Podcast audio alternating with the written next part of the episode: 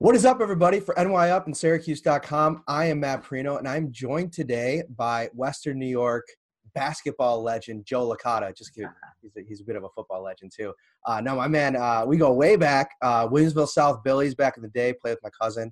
Uh, before uh, your football career really uh, exploded in Western New York at, on the, at UB, and then even a, a cup of coffee with the Bills for a little bit. tell everybody what, you, what you've been up to. Uh, yeah, as soon as my pro career kind of ended, I started up a little uh, camp with six kids in a gym where I was just teaching them football, quarterbacking stuff. That kind of blew up and it grew to like over 150 kids. And then I got a phone call to, to take over the football program and athletic department over at uh, Bishop Timon. So I've been doing that the last couple years. I love it. I love working with kids. Love teaching the game. Um, so it's been it's been a fun the last couple years. As soon as my career ended. Mm-hmm. Um, he's done. Uh, if you haven't caught it, uh, last season he did a lot of uh, Josh Allen uh, breakdown uh, with uh, Matthew Fairburn over at the Athletic. Go check out all that content because it's really, really good, really educational, and that's kind of what I wanted to bring him on here today to talk about because you know this is a, a Bills team that you know is going to turn over quite a bit. from last year to, to this year, and and I say turnover, it's not going to be a lot of new starters per se, but that one new starter is going to make this offense potentially much different. So I want to start off with Stefon Diggs and what your initial impressions were when they made the deal and what kind of things he can add to this offense. Yeah, I mean, when you look at it as it's tough to look at it on its own that specific day because um, the Hopkins deal had just happened a couple hours before. And if mm-hmm. that Hopkins deal doesn't happen, where they essentially just stole the best receiver in football for nothing, if that doesn't happen a couple hours before, everyone's super excited about the Diggs deal, and it sounds great, uh, looks great on paper. But if you separate the two and don't look at the Hopkins deal, the Diggs deal, yes, they did give up a lot to get him, but at the same time, I, I tweeted this: you're getting a playmaker, and, and, there's only so many of those guys in the league, and he adds a dimension to your offense. Um, he, that's that's you, you, can't replicate. He he is arguably the best route runner in football right now. Um, so he he's a special type of player, and I, I think that he'll help with the development of Josh Allen, and he'll really kind of expand this offense um, into into some some great things potentially. You look at what they did a lot last year, and when when Brian Daboll took you know an offense with nine new starters at the beginning of last year, uh, and over the course of the season, they kind of landed on eleven personnel pretty yeah. regularly. And so you go and you look at what Stefon Diggs did in Minnesota, and they ran some 11 personnel, but they, they also ran a lot of 12 personnel. So I wanted to ask you, where do you think can they continue? Can the Bills continue with the success they had in 11 personnel with Stefon Diggs kind of added to the equation? And do you see another tight end on the on the roster where they can maybe replicate some of that 12 personnel? Well, uh, for for the listeners, if they don't know what 11 personnel is, 11 personnel means that there's one running back and one tight end on the field, meaning that there's uh, three receivers out there. Uh, a, a, lot of teams do that to throw the ball, but the Bills have been able to spread people out to run the football, and I, that's their mo. They're, just because they got Diggs does not mean they're going to throw the ball 35, 40 times a game. They're still a dominant running football team um, with some great guys up front, and obviously Singletary turning into a pretty nice little player. Um, so in Minnesota, they were they were able to go 12 personnel and kind of run the football and do a lot of play action things and get Diggs on crossing routes. And um, the Bills are going to be able to replicate that kind of stuff because they're going to be so run heavy, um, and, and, that's going to leave Diggs either one on one or it's going to leave John Brown one on one. There's going to be one on one matchups because you're going to have to account for the running game. So um, his targets may be down a little bit from where they were last year, just off the fact that they're not going to throw the ball as much as Minnesota did. Mm-hmm. Um, and that's something that he's going to have to be okay with. But when he does get an opportunity to go make plays, he's probably going to be singled up. If you go back to the Houston game and you look at the um, the distribute the distribution uh, of targets in that game, Duke Williams was implemented into the offense in the week week 17 after being on the bench for weeks. And then in Houston he he was really featured 10 targets the most of any wide receiver in the wild card round. Do you think that if you take that game and take a look at it and what they tried to do is that a role that Stefon Diggs can fill in terms of that kind of production and that kind of heavy workload at times? I mean absolutely. And it's it's almost an insult to to Diggs to even compare him to that role because he saw he I mean he he's an incredible he's a top 10 top 15 receiver in the league. Um, so yes, he can handle that role. He will handle that role. I, I, I just hope that you hear all these stories about him in the locker room and him being a distraction and him needing targets. I hope that there's a leader in this Bills uh, locker room. You know, losing Lorenzo Alexander is kind of tough, but I hope I hope that there's a leader in that locker room that can keep him in his place and say, "Hey, listen, you buy into what's going on here. Uh, they could really be a playoff team that makes a pretty good push." Mm-hmm. Yeah, it's interesting that you mentioned that because you look at the offensive side of the ball and who are the leaders. And I think first and foremost, you look at in the receivers room, John Brown, who's been in this league now, you know, almost a decade, and he's played with some really elite players. I mean, you mentioned uh, uh, Larry Fitzgerald for one. I mean, that's kind of where he cut his teeth playing alongside Larry Fitzgerald in Arizona. He's a guy that's not super loud. Uh, he's not in there like rah rah, like holding people accountable, but he kind of leads by example. Uh, and then you have a guy like Cole Beasley, who's a little bit different. He'll be a little bit more vocal in the room. Uh, but in terms of the leadership on this offensive side of the ball, it's going to come from Josh Allen.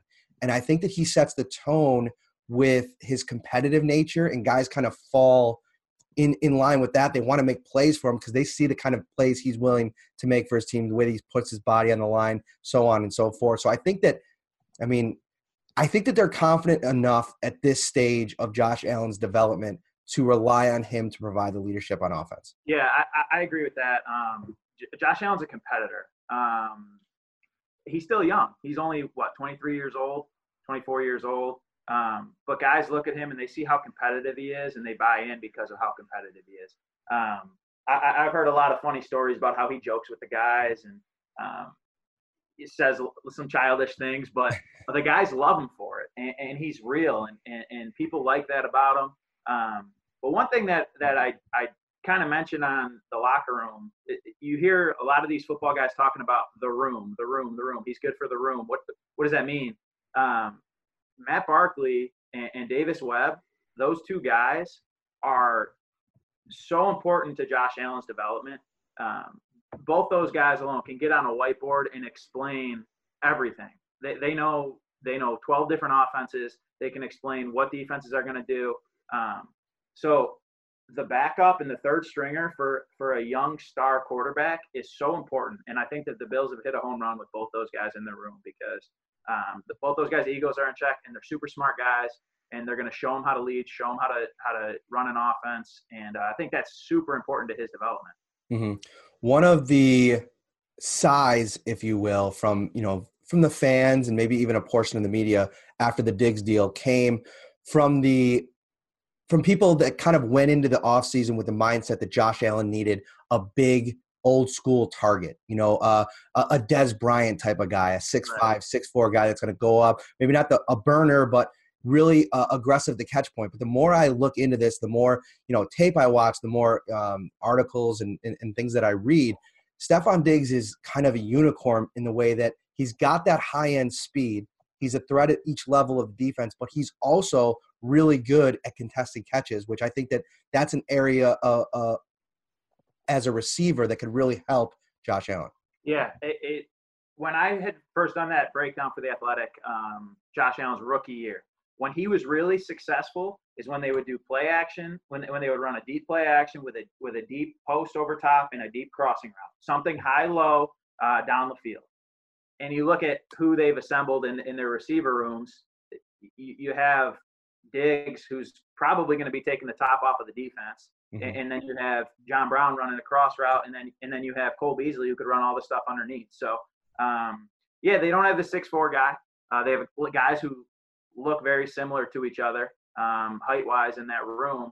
Um, but if you look at what Josh Allen's skill set is, that, that plays perfectly to his skill set. Um, he struggles throwing the deep ball as of right now, but I think he'll get better at that uh, as time goes on and as he gets a little bit more work with these guys. But if you look at what those guys are capable of and, and what their strengths are, it matches with what Josh Allen's strengths are. Mm-hmm. One of the things that I don't remember a lot from last season, it may have happened and, you know, it's just not really um, ringing as we look at what this offense could be now. But was were those short passes, completions that were then turned into yards after the catch? And as good as John Brown was in the short to intermediate area of the field, I feel like that, you know, that yards after the catch wasn't really there because he's not a physical receiver. Whereas Diggs, he brings that quickness, that suddenness, that speed, but he's also able to take a hit. He he kind of looks for some physicality and makes plays after he makes the reception. Right. I mean, relating it to basketball, uh, when a guy is not shooting the ball well, you get him to the free throw line, he hits, he sees his first one go in, sees the ball go in the basket, and then boom, he's ready to go.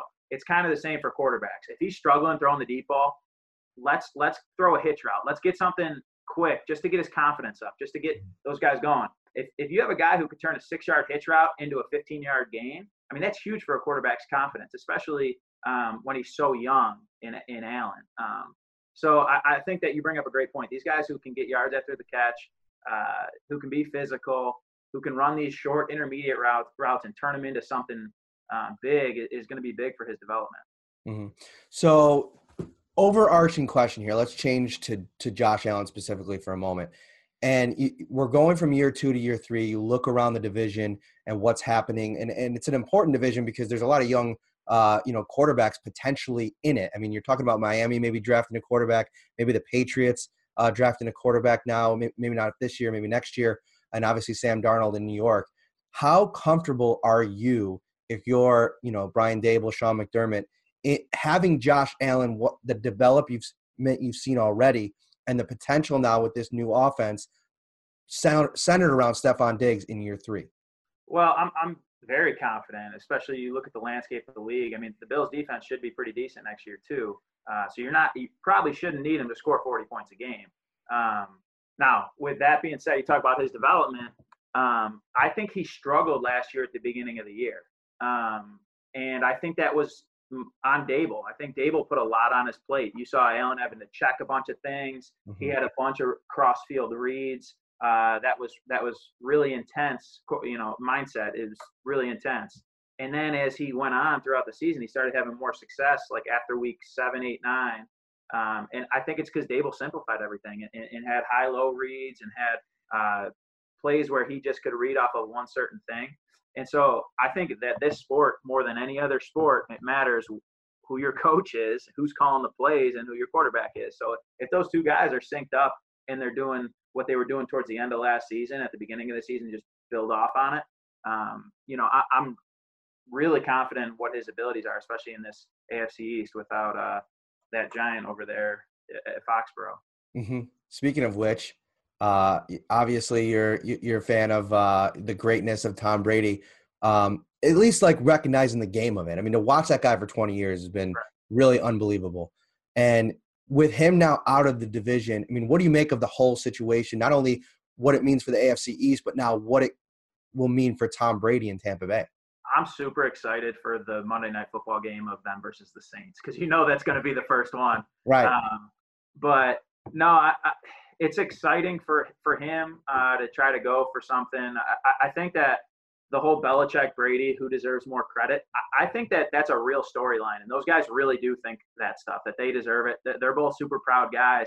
I wish that this had happened five years ago, so he would have been 37, 38 mm-hmm. years old, as opposed to now he's turning 43. I mean, he he's old in a football sense. Right. Um, and there's a lot. There's a lot um, uh, that he's up against going into this situation. Yeah. Learning yeah. a whole new offense, new players, and a, a, truncated. What we're expecting is a truncated uh, preparation time with the coronavirus outbreak. So, I mean, he's.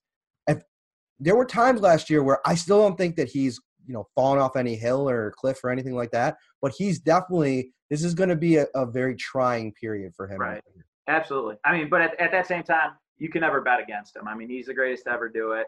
Um, if there's anybody that can do it, it's him, even at his age. But it is it is concerning. There, I, I just I just don't think it's fair if they go nine and seven this year, or eight and eight, and miss the playoffs, or whatever it is, that people automatically are going to discount his 20 year career. Personally, I don't think that this end of his career makes or breaks anything that he's accomplished. Mm-hmm. Um, now, if he goes on and wins a Super Bowl there, yeah, obviously that that you know puts him even higher than than he already is. Mm-hmm. Uh, but I don't think that it should be used against him. I agree. I agree, and I think that you know, if if things fall off completely for New England, I don't think Belichick, you know, the horde should be running at him either. This is an interesting thing. I mean, they've literally.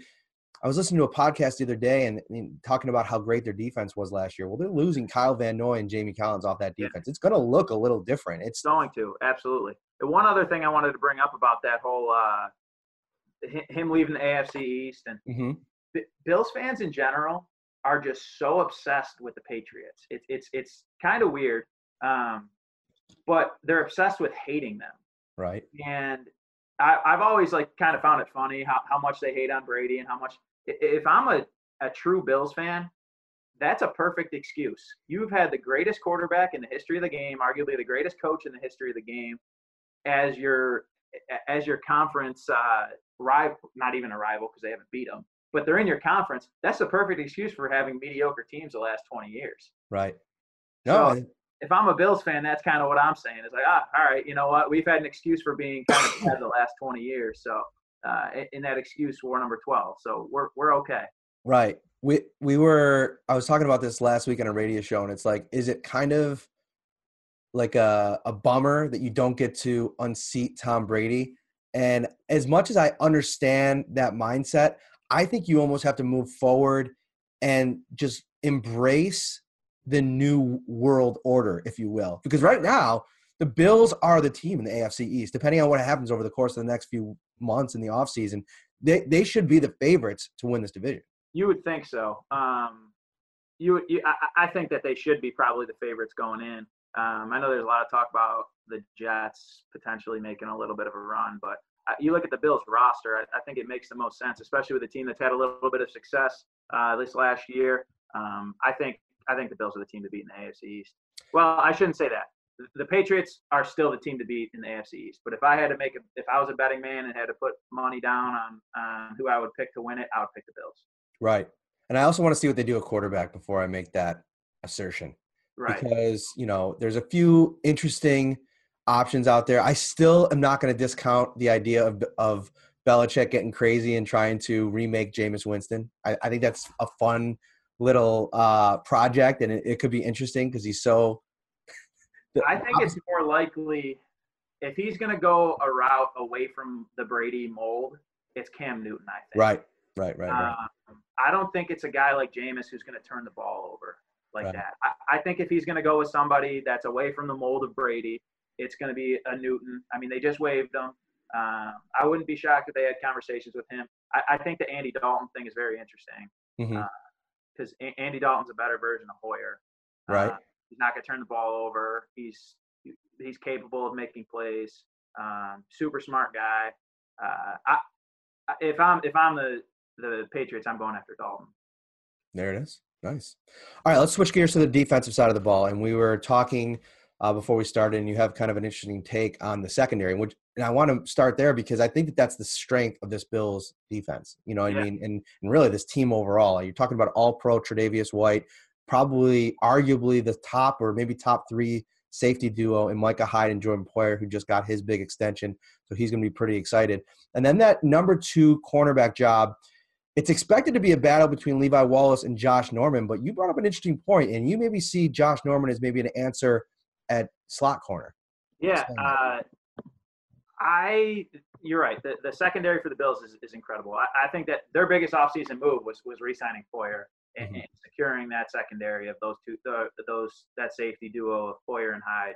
Uh, like you said, I think it's one of the best in the league. Um, but you know, signing Josh Norman, a guy that uh, Coach McDermott is uh, obviously has had some success with in the past in Carolina. In my opinion, Josh Norman is towards the end of his career. Um, that's the hardest position in sports physically to play, I mm-hmm. think. Cornerback in the NFL. I mean, you have to you only have a short window of four or five years at the top of your game. I mean, you even look at a guy like Richard Sherman, who, who was at the top of his game for a very long time. He's even fallen off a little bit. Um, I I think that Norman is more of a nickel corner at this point, uh, meaning he would probably play the slot. And, and for those who don't know what nickel is, nickel defense is not a is not a defensive scheme. It's a personnel grouping. Um, usually, when teams play cover three or cover four or cover two, whatever the coverage is, uh, there's four um, defensive backs on the field. like two corners, two safeties. Um, when they go into a nickel, it means that there's five defensive backs on the field. So you'd bring in another corner, another safety to play against a slot receiver, and then a dime uh, package would be when there's six defensive backs on the field, uh, not when there's ten. But uh, so I, I personally think that Josh Norman's probably that that nickel corner um, who they bring in, especially in today's game when everybody throws the ball 30, 30 plus times a game. Um, so I think he's that perfect guy for that nickel corner. And what about his role or about his playing style makes sense there? Because you look at, you know, even in Buffalo last couple years, Taron Johnson has been a real physical player at that position, and it's led to a lot of injuries. Do you see that kind of physicality out of Josh Norman? And and just for comparison's sake, you look at Chris Harris, who the Bills were rumored to be interested in at the start of um, free agency. He's a slot corner, and he went for about eleven million dollars. Norman's going to get about six million dollars next year, so that could be quite the value if he fits a role there in, in the slot. Yeah, I, I mean that that's a tough position to, to play. I mean, you, you have more space than you do if you're just playing on the outside. But th- those guys have a two way go. They you know they have a lot more space to work with, so that's when the physicality comes up. Um, you have to be physical at the line, and and Norman Norman's a pretty physical player. Um, so I, I, like I said, I think he just fits that mold perfectly, especially towards the end of his career. Um, and I say that, how, how, old is Josh Norman? He's not very old, but yeah, uh, that's a good question. I don't even think he's 30 yet. You, you know that? I mean, that uh, he's 32. So he, yeah, okay, I mean, he is in football sense, he's old. Wow, he is. Um, he's older than I even thought. right. So, eh, but but you know, he's six feet tall. I mean, he and, and he's physical. So I, I think he fits that perfectly, especially in um, in the league today when everybody goes four wide at some point. Some teams go five wide at some point. You have to be able to put five or six defensive backs in a game and lock somebody up and play man. Um, so I think he gives he, he gives that perfect option. Moving up to the defensive line, that's where the Bills were the most active in free agency, and they added Quinton Jefferson, Mario Addison, and Vernon Butler. Uh, two D tackles uh, potentially. Quinton Jefferson can kind of slide outside and do some rushing as an edge, and then or an end, I should say. And then um, you know, Addison, he brings some serious, serious sack production over the last four years. You know, it would be my contention that their defensive line is better positioned in 2020 to rush the passer than they were in 2019, and for a few reasons. Number one, I think Ed Oliver is going to take one of the biggest jumps from year one to year two because of his understanding of how to play at this level. I think that's something he was shocked at when he came into the league, was dealing with the bigger bodies, and I don't think he was expecting as much. Jefferson was a top 10 player last year in pass rush win rate. And, and people rave about him in Seattle. And Vernon Butler's a, a former first round pick who um, you know the, the, Bills are going to be able to sink their teeth into and develop a little bit. And Addison, you just know you're going to get uh, anywhere from nine to twelve sacks from him in a year. This could be a, a defensive line that uh, raises itself to maybe top ten this year. Yeah, I, I totally agree with you. Um, they got a little bit younger on the defensive line, obviously, and they got a little bit more explosive And, in their sack their sack production. The, the, key to defensive football is being able to get pressure with four guys. Mm-hmm. I mean, that's the key. That's how you win in the NFL. Because if you give a quarterback four or five seconds to throw the ball, you can't do it. And if you blitz all the time, they're going to beat you. So if you're able to rush four guys, get consistent pressure on a quarterback, you're going to win defensively. Um, I think that bringing in guys that that McDermott's comfortable with, that he's coached in Carolina, or that he knows people that have coached uh, certain guys. I, I think the, all these moves have made a ton of sense, and especially when you got to have a guy, a young guy like Ed Oliver, who can learn from some of these older guys who have done it before. Mm-hmm. Um, you're right. This defensive line could really take off this year. And before I let you get out of here, and thank you so much for your time today. It's uh, it's cool to you know break up the mon- monotony of the of this last two weeks, and it's probably going to get you know even worse as we move along this this process. But back to the offensive side because I want to look at what there what needs still remain for the Bills. And first and foremost, I go back to something that Sean said in Indianapolis that really struck me. And he said because everybody was talking about the receivers and who are they going to draft, and and he said getting playmakers is great, but you still got to protect the quarterback. Otherwise, what good is having a bunch of playmakers? And so, how far along is this offensive line? It seems like they're pretty confident in things. They brought back Quinton Spain. They haven't made another move on the offensive line. Do you anticipate that they make another move, and do they need to improve this offensive line before next year? That, I mean, that's one position that you can always improve. Um, that qu- quarterback, left tackle, and a guy to rush the passer. Those are the three most important positions in football. Um, so if you keep updating your offensive line, I mean, you're in good shape. They're they're going to make another move. They're they're probably going to draft somebody, I would assume, uh, relatively high up, probably second, third round, just to have. Um, I know we talked a little bit um, about running backs too. Um, I think that that's another need to back up Singletary. Mm-hmm. Um, I think that Jordan Howard going to Miami is is a is a tough loss for the Bills. I, that was one guy that I thought that they should have tried to make a push for, and they might have. Um, but it, it, looks like Frank Gore is not coming back. Um, but I still think they need to go the veteran route. Having Singletary on his rookie deal, he's not costing them a ton of money. Mm-hmm. Um, you know, a guy like Carlos Hyde, Lamar Miller, but they don't need a big money guy at that position. Um, so it'll be interesting to see who they who they go for. Who do, who do you think they're going to go for in the running back market? Yeah, so uh, you just mentioned two two of the top names out there. There's and then there's there's those kind of scat backs. Uh, Dion Lewis just signed with the Giants, so he's out. But Chris Thompson from Washington is a guy that I I've kind of kept my eye on as well. Um, but I, I don't know. I think that you it, it's that it's that argument though. Like, do they need do they want a more physical presence? I mean, there's a couple of those guys that you could probably get on day three of the draft, or do you want a speed guy that, that you can be uh, a factor in the passing game? Well, if you want that guy you already have it on your roster in TJ Yeldon, I believe. Right. Uh, he was really good. Uh, well, historically speaking, he's really good in pass protection. I think he struggled a little bit last year in that department, and he made a couple big plays in the passing game. So they believe in him. I mean, at least that's what Sean McDermott was selling uh, recently uh, as we went into the, you know the whole start of the draft process. Um, I I think that Devin Singletary is going to be the featured guy, but like you mentioned, you need two backs, and also because of his frame, we saw it last year, making it through a 16 game schedule is going to be tough without getting dinged up. And so I think you're right. They definitely have to add there. And a veteran, they, they like getting veterans in the room as well. I think that's a good move, too. You, you, getting a veteran, getting a guy who has done it before but doesn't need to get 20 carries a game anymore. Like that, that Frank Gore was, was a perfect get last year. They need to find somebody along those lines who can uh, be there for them on third downs if they need them. And I'm also a fan of not of not uh, getting the exact same player that you already have as your starter. If you have a speedster as your starter, go get a bruiser as your third down back, mm-hmm. or vice versa. I mean, I, I just think that having uh, two different guys, three different guys in that position is, is very important. And I think Miller too is intriguing because of the high end um, production that he had before the injury. The yeah. Bills have been really made their name these last couple years on the on the facilities that they built and able to kind of uh, get guys right physically and send them back out in the world. You look at Kevin Johnson, who just signed a nice little deal with the Cleveland Browns. Uh, he couldn't stay healthy, and he came last year, played 16 games, and started in the playoffs. So I think you're right on there.